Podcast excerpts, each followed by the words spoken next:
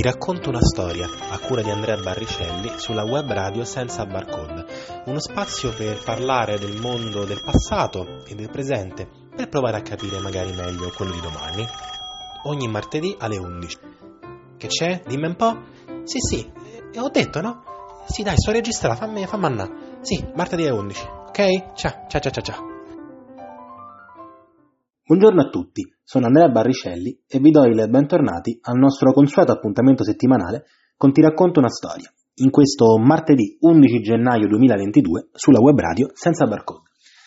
Innanzitutto buon anno, speriamo che questo 2022 ci liberi dalla pandemia, ma devo informarvi che in compenso non vi libererà dai miei podcast. Se questo sia un bene o un male, ovviamente spetta a voi deciderlo. Se un paio di settimane fa abbiamo affrontato la figura di Enrico II d'Inghilterra, Quest'oggi il nostro vigile occhio si sposta sul figlio Riccardo I, ovviamente sempre della dinastia dei Plantageneti, passato alla storia con il suo soprannome, Riccardo Cuor di Leone. Avete presente il grosso leone che arriva alla fine del celebre cartone Disney Robin Hood? Proprio lui. Più che come governante in sé per sé, Riccardo è passato alla storia come guerriero indomito, molto coraggioso e talvolta assai crudele. Scopriamo quindi nel dettaglio la sua vita decisamente degna di un film. Riccardo nasce l'8 settembre 1157, probabilmente a Beaumont Palace, nella città di Oxford. È il quarto figlio, come sappiamo, di Enrico II e di Eleonora d'Aquitania, e come tale, da giovane nessuno si aspetta che possa essere lui a salire al trono un giorno. In compenso, pare che da piccolo sia un vero e proprio cocco di mamma. Il nostro passa l'infanzia in Inghilterra e vede per la prima volta il continente europeo nel 1165, al seguito proprio della madre. Non sappiamo molto della sua educazione, ma a quanto pare fin da giovanissimo dimostra spiccato senso di cavalleria e notevoli abilità di combattente e di comandante, facendosi notare sempre fin da giovane per il grande coraggio, poiché combatte sempre e comunque in prima linea, al fianco dei suoi uomini. Tali abilità militari sono fondamentali in un contesto politico piuttosto frammentato e mutevole, nel quale le lotte non soltanto fra re inglesi e francesi, ma anche fra conti, duchi e persino fra fratelli sono all'ordine del giorno. Nei primi anni 60 Enrico II pianifica di far sposare a Riccardo Alice, la contessa di Vexen, quarta figlia del re di Francia Luigi VII, ma quest'ultimo inizialmente si oppone al fidanzamento. Solo nel 1168, dopo l'ennesima guerra e l'ennesima tregua, il fidanzamento viene confermato e Riccardo pone omaggio al futuro suocero, assicurando così il rinnovato legame. Da notare peraltro che alla fine Riccardo non sposerà mai la povera Alice. Nel 1173, quando Riccardo ha 16 anni, il fratello maggiore Enrico, detto il giovane, per distinguerlo dal padre, si ribella proprio contro il padre, in quanto vuole liberarsi dal suo controllo. L'evento è noto tra gli storici come la Grande Rivolta e vede Enrico il giovane, lo stesso Riccardo e l'altro fratello Goffredo combattere duramente contro Enrico II, con l'appoggio, Savasandier, del re di Francia. Tuttavia, dopo 18 mesi di aspra contesa, Enrico il giovane sigla una tregua separata col padre, abbandonando bellamente i fratelli. Riccardo, vistosi a quel punto perduto, è allora costretto a inginocchiarsi di fronte al padre ed implorare il suo perdono, che ottiene, vedendosi però riconosciuto il controllo di alcune terre e di una parte della rendita dell'Aquitania. Inoltre, negli anni successivi, è costretto a combattere quegli stessi baroni ribelli che pure erano stati suoi alleati nella rivolta contro il padre. Nel 1179, peraltro, spinti anche dalla notevole ferocia come governante del buon Riccardo, i ribelli si coalizzano nuovamente e con l'aiuto anche di Enrico il Giovane e Goffredo, un tempo alleati del nostro, gli muovono guerra. Riccardo, che inizia già a essere noto come Cuor di Leone a causa del grande coraggio, risolve il conflitto conquistando d'assalto la fortezza di Taillebourg, ritenuta fino a quel momento inespugnabile. Fra 1181 e 1182 deve affrontare un'ulteriore rivolta, che punisce con estrema durezza e che di conseguenza causa ulteriori ribellioni, anch'esse peraltro represse nel sangue. Una volta pacificate le sue terre, Riccardo torna a rivolgere la sua attenzione al padre, con il quale la tensione sale visibilmente nel giro di poco tempo. Enrico II ordina infatti a Riccardo di porre omaggio ad Enrico il Giovane, nel frattempo associato al trono inglese, ma Riccardo rifiuta più volte, fino a vedersi infine invase le terre dallo stesso Enrico il Giovane e da Goffredo, tanto per non farci mancare nulla. Nonostante le forze nemiche siano superiori, Riccardo prevale e, come da sua tradizione, uccide tutti i prigionieri che cattura. La morte di Enrico il Giovane nel 1183 causa una momentanea pausa della guerra e lascia Riccardo come erede principale al trono. Enrico II dunque offre al nostro la successione a patto di vedersi restituita l'Aquitania per lasciarla al figlio Giovanni, che in seguito diventerà noto come Giovanni senza terra. Riccardo però rifiuta ed il conflitto riprende. Nel 1187 Riccardo si allea con il nuovo re di Francia Filippo Augusto, ancora una volta contro il padre, promettendo in cambio al re francese la Normandia e l'Angiò. Con l'aiuto di un alleato tanto potente, Riccardo riesce finalmente ad avere la meglio sul padre, anch'esso grande comandante come ricorderete, e si arriva ad un accordo in base al quale Riccardo viene finalmente riconosciuto come erede al trono inglese. Convenientemente, peraltro, appena due giorni dopo l'accordo, il 6 luglio 1189, Enrico II muore, e non sono pochi a sostenere tuttora che dietro tale morte vi sia la mano del cuor di leone. Collana editoriale senza barcode per autori non omologati e non omologabili. È il gruppo CTL Editore per Libeccio Edizioni a pubblicare i libri della collana editoriale curata dall'associazione Senza Barcode. Invia il tuo manoscritto a libri chiocciola senza barcode.it. Saranno letti e valutati se ritenuti idonei verrà fatta una proposta editoriale per un contratto che non prevede acquisto copie e neppure di versare un contributo per la pubblicazione. L'associazione senza barcode si occuperà anche di lavorare con te sulla copertina. E poi la promozione. Firma, copie, presentazione del tuo libro online e offline e poi festival, concorsi, rassegne letterarie. Insomma, se sei un autore, tira fuori il sogno dal cassetto e invia a libri chiocciola la tua biografia, il manoscritto e la sinossi. Anche se il tuo libro non sarà considerato pubblicabile riceverai una risposta. Prosa, poesia, racconti tutto quello che hai da dire.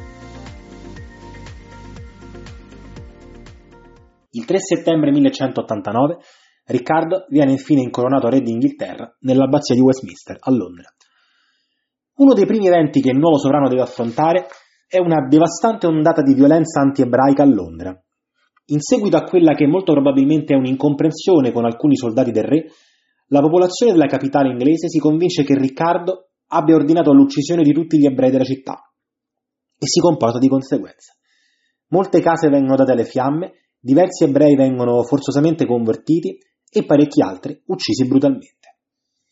Riccardo punisce i responsabili con grande durezza, come sua abitudine, ed emana un editto che ordina di lasciare in pace la popolazione ebraica.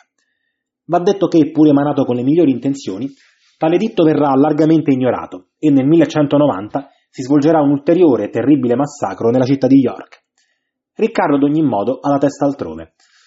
Nel luglio 1187, infatti, anche se la notizia era arrivata in Europa con mesi e mesi di ritardo, si era svolta una grande battaglia in Terra Santa, per la precisione nella località detta dei Corni di Hattin. Qui l'esercito del Regno di Gerusalemme, guidato dall'incapace re Guido di Lusignano, era stato letteralmente spazzato via dalle armate del sultanato Ayyubide, governato dal sultano e generale di origini kurde Salah ad-Din, universalmente noto come Saladino. In seguito a tale massacro ad un breve assedio, Gerusalemme era stata consegnata nelle mani dei musulmani nell'ottobre dello stesso anno. L'intera vicenda è peraltro narrata nel film Le Crociate di Ridley Scott. La notizia della caduta della città santa, naturalmente, aveva causato enorme sgomento in tutto il mondo cristiano e spinto molti signori e signorotti europei a far voto di prendere la croce e partire nuovamente per, li- per liberare il Santo Sepolcro. Fra questi naturalmente c'è lo stesso Riccardo, che nell'estate del 1190 inizia il lungo viaggio verso Gerusalemme. Il fratello Giovanni, peraltro, come narrato anche in Robin Hood, presto approfitterà non poco dell'assenza dell'ingombrante fratello e sovrano. Tanto per non farsi mancare nulla, Riccardo intanto sbarca in Sicilia, dove ottiene, ovviamente combattendo, la liberazione della sorella Giovanna, imprigionata dall'usurpatore Tancredi di Lecce, e l'omaggio dello stesso Tancredi, nonché il controllo momentaneo dell'isola. Inoltre, dopo una rivolta contro la presenza delle sue truppe, non trova di meglio da fare che dare alle fiamme la città di Messina. Successivamente il nostro collerico amico salpa verso Acri, ma una tempesta disperde la sua flotta, in particolare le navi dove viaggiano la sorella Giovanna, appena liberata, che a questo punto dobbiamo supporre avesse addosso il malocchio, ma anche la nuova fiamma di Riccardo, la principessa Berengaria di Navarra, per la quale aveva rotto il fidanzamento con Alice di Vexen. Dopo un po' di ricerca, Riccardo scopre che le navi superstiti, compresa quella dove si trovano appunto Giovanna e Berengaria, sono state sequestrate dal governatore bizantino di Cipro, Isacco Comneno. Cosa fa secondo voi Riccardo? Vediamo se avete indovinato, ma è ovvio, sbarca sull'isola e la conquista, peraltro con l'aiuto delle forze di Guido di Lusignano, l'ex incapace re di Gerusalemme che Saladino aveva cavallerescamente lasciato in libertà. Sempre a Cipro, Riccardo sposa la sua Berengaria, anche se va detto che dal matrimonio non nasceranno figli. Riccardo e la sua armata sbarcano infine nei pressi di Acri l'8 giugno del 1191 e riconquistano la fortezza dalle mani dei musulmani, con Riccardo che guida le truppe nonostante sia affetto da una malattia simile allo scorbuto. Dopo una serie di trattative fallite con le forze di Saladino, Riccardo fa uccidere quasi 3.000 prigionieri musulmani e nel settembre del 1191 riesce inaspettatamente a sconfiggere le forze del sultano in battaglia ad Arsuf. La vittoria viene celebrata in maniera particolarmente gioiosa, poiché si tratta della prima vittoria crociata contro Saladino, considerato pressoché invincibile, dopo la caduta di Gerusalemme di quattro anni prima, e in generale di una delle poche vittorie ottenute dai crociati contro il sultano. La via per Gerusalemme è aperta, ma Riccardo sa che l'esercito di Saladino, seppur sconfitto, non è stato completamente distrutto e teme di essere preso fra due fuochi in caso di assedio alla città. Preferisce quindi per il momento ritirarsi e fortificare Ascalona, odierna Ashkelon. Di lì a poco, peraltro, i crociati sprecano il momento potenzialmente favorevole, poiché si dividono fra chi vuole attaccare immediatamente Gerusalemme e chi invece vuole costringere Saladino ad abbandonare la città invadendo i suoi domini in Egitto.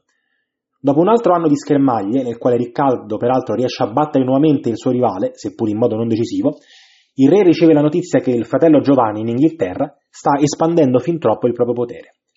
Raggiunge quindi un accordo con Saladino, in base al quale viene concordata una tregua di tre anni, le fortificazioni di Ascalona vengono abbattute e pellegrini e mercanti ricevono libero accesso alla città di Gerusalemme. La tessera senza barcode significa consapevolezza di non essere tutti uguali, ma di avere tutti gli stessi diritti. Un giornale online per sapere, una web radio per parlare e un'associazione per promuovere il talento, per il diritto all'informazione e il diritto alla conoscenza. Così Sheila, il presidente di Senza Barcode, presenta la tessera associativa per il 2021. Questa tessera garantisce la partecipazione gratuita a tutti i concorsi e uno sconto particolare nei corsi a contributo organizzati da Academy e da Lab Senza Barcode, un canale preferenziale nella nostra collana editoriale e la partecipazione gratuita alla rassegna letteraria 6 senza barcode per la presentazione di un libro scritto dall'associato. Le iniziative dell'associazione sono tante e in continuo fermento. Puoi visitare il sito www.associazione.senzabarcode o scrivere a info senzabarcode.it senza barcode per gente non omologabile. Go to fly! Il 9 ottobre 1192, dopo 15 mesi in Terra Santa, Riccardo riparte per l'Inghilterra. Le sue avventure tuttavia non sono finite. Una nuova tempesta costringe la nave del re ad approdare a Corfù, dove l'imperatore bizantino Isacco II cerca di farlo prigioniero a causa della, di ciò che era accaduto a Cipro, con un'annessione che a Bisanzio non è che avessero proprio preso bene. Il re inglese stavolta riesce a scappare, ma è costretto ad un nuovo approdo d'emergenza ad Aquileia, in, in Italia. Inizia allora un viaggio attraverso l'Europa centrale, ma poco prima di Natale 1192 viene infine fatto prigioniero dal duca Leopoldo d'Austria a causa di ruggini con le forze austriache in Terra Santa. Papa Celestino III scomunica Leopoldo, in quanto la prigionia di un crociato, per di più re, è proibita, e Leopoldo, per liberarsi del problema, cede l'ingombrante prigioniero al sacro romano imperatore Enrico VI, che per non far torto a nessuno viene a sua volta scomunicato. L'imperatore però è fin troppo potente, si fa beffe della scomunica e chiede una somma impressionante, 100.000 sterline d'argento, per liberare Riccardo. Vengono dunque alzate le tasse in tutti i regni della corona inglese per mettere da parte la somma, mentre Giovanni senza terra, da fratello amorevole qual è, assieme al re di Francia, offre una notevole somma all'imperatore affinché tenga Riccardo prigioniero ancora per parecchio tempo. Quando si dice la famiglia. Il 4 febbraio 1194, dopo oltre un anno di prigionia, il riscatto viene pagato ed il re inglese è liberato.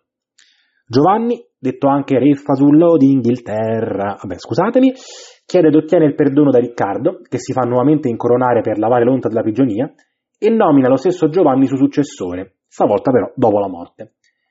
Subito dopo parte per la Francia, dove inizia un'aspra guerra con l'ex fedifrago alleato Filippo Augusto, re di Francia, che a un certo punto causa anche feroci attriti con la Chiesa, che lancia un temporaneo interdetto sulle terre di Riccardo.